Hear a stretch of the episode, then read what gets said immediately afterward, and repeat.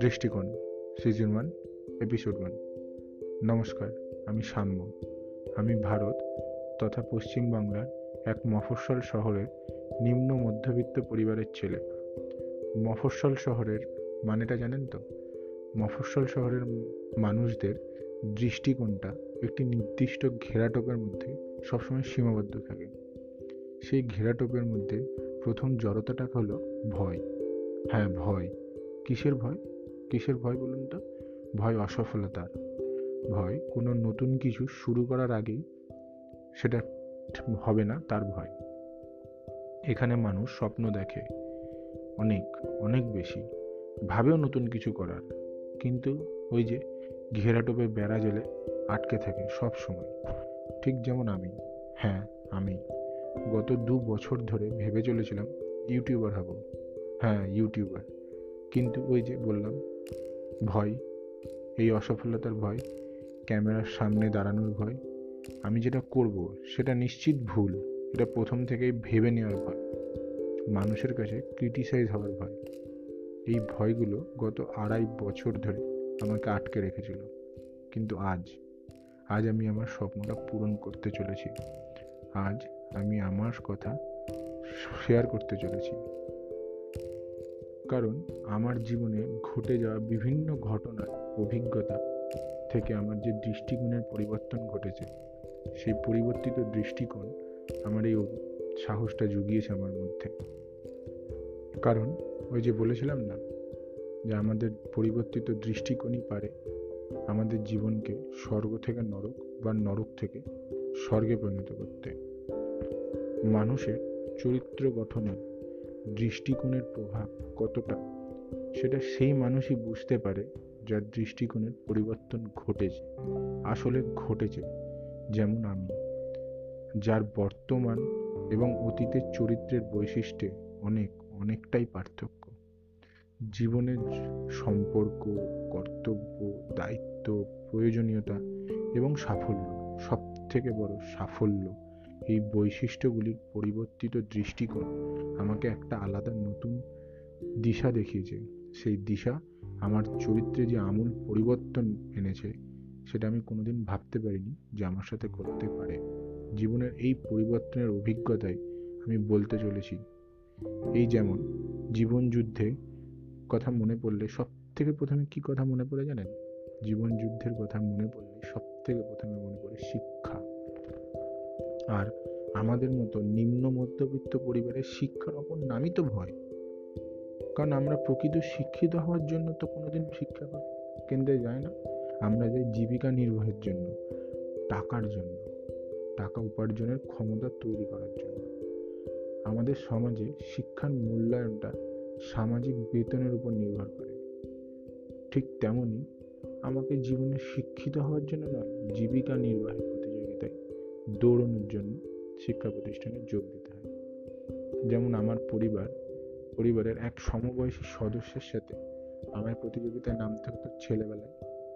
খেলার ছলে সেই অল্প বয়সে আত্মীয়রা যে প্রতিযোগিতার বীজ আমাদের অবচেতন মনে গেঁথেছিল তা বয়সের সাথে সাথে বট গ্যাসের ন্যায় ঈর্ষার ডালপালা মেরে আমাদের দূরত্বটা ক্রমশ বাড়িয়ে চলেছে। সব সময় প্রথম আসার দৌড়ে মানুষকে একাকিত্বের জালে জড়িয়ে ফেলতে চলেছে।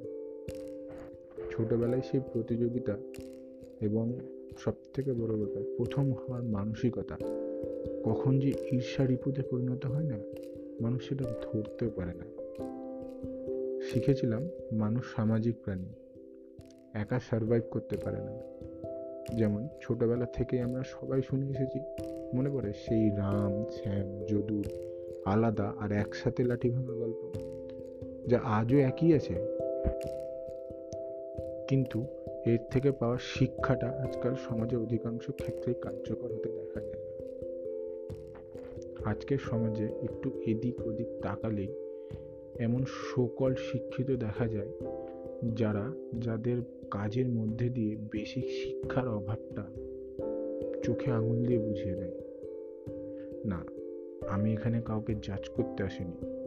আমিও আজ থেকে কিছু বছর আগে সেই সকল শিক্ষিতদের মতোই ভাবতাম। হ্যাঁ অবশ্যই ভাবতাম।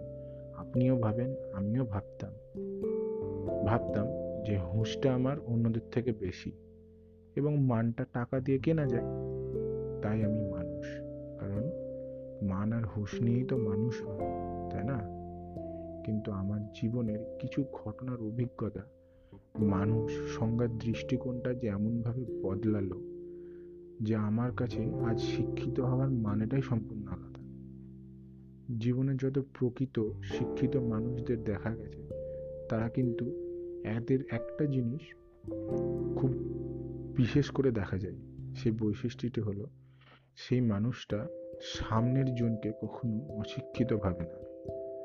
নিজে যেটা পারেনি বা পারবে না সেটাকে অন্য কেউ যে করতে পারে না, এই গোয়ার ভাবনাটা তাদের থাকে না। তারা নিজের ভাবনাটা সামনের জনের উপর চাপিয়ে দেয় না। নিজের স্বার্থে অশিক্ষিত মানুষের নিরক্ষরতার ব্যবহার করে না বা নিজের অর্জন করা শিক্ষা ও জ্ঞান তার প্রচার কোনোদিন করতে চায় না। এর মধ্যে কোনোটাই তাদের মধ্যে একটু করার প্রবণতা আপনি দেখতে পাবেন না। আসলে সব থেকে বড় ব্যাপার কি জানেন? সব থেকে বড় ব্যাপার হচ্ছে প্রকৃত শিক্ষিত মানুষেরা তথাকথিত সমাজের চোখে নতুন কিছু মেনে নেওয়ার ফলে মূর্খ তকমার ভয়টা পায় না। বাকি দশজন যেটা ভাবছে সেটা যদি ভুল হয়, সেটা চোখের আঙুল দিয়ে ভুল বলার সাহসটা রাখে প্রকৃত শিক্ষিত মানুষরা হঠাৎই আমার জীবনে এই দৃষ্টিকোণ পরিবর্তন হয়। জীবনের বিচিত্র অভিজ্ঞতার সাথে। ঠিক আট দশটা ছাত্রের মতো আমিও বেসরকারি প্রতিষ্ঠান থেকে অনেক টাকা ব্যয় করে শিক্ষিত মানুষের তকমা পেলেও কর্মজোগাড়ের প্রতিযোগিতায় না দৌড়ে নিজে কিছু করব, কিছু একটা করে দেখাবো, সমাজের জন্য কিছু একটা নতুন ভাবব। এই ভাবনা নিয়ে যখন বাড়ি এলাম, তখন তথাকথিত সমাজ, শিক্ষিত সমাজ আমায় না বুঝেই বেকারের তকমা দিয়ে ঘরের কোনায় ছুঁড়ে ফেলে দিল। অবাক হয়ে গেলাম। কেউ আমায় বোঝার চেষ্টা করল না, জানার চেষ্টা করল না। আমার চেনা পরিবার, সমাজ, বন্ধু কেমন যেন ছিটকে সরে গেল আমার কাছে। পরিবারের মধ্যে আবার যে চারা দিয়ে উঠল সেই অসফলতার ভয়। লোকে কি বলবে? সমাজ কি বলবে? কেন করল না? মানুষকে কি মুখ দেখাবো? এত প্রশ্ন আমার পরিবারকে ঘিরে ধরল। যেহেতু আমি শিক্ষিত হয়ে টাকা উপার্জন করাটা শুরু করতে পারলাম না, তাই তথাকথিত শিক্ষিত সমাজ যে আমাকে একটা সময় উচ্চ শিক্ষিত ভাবত, এক মুহূর্তে অশিক্ষিত বানিয়ে দিল। প্রথম ধাক্কাটা আমি তখনই পেলাম। বুঝলাম, জীবনে শিক্ষার অভিজ্ঞতার কোনো মূল্য নেই। মূল্য আছে শুধু টাকার।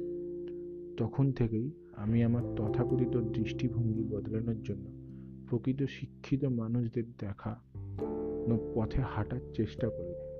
পথ খোঁজার চেষ্টা করলাম যে পথ দিয়ে হাঁটলে প্রকৃত শিক্ষিত মানুষ হওয়া যায়।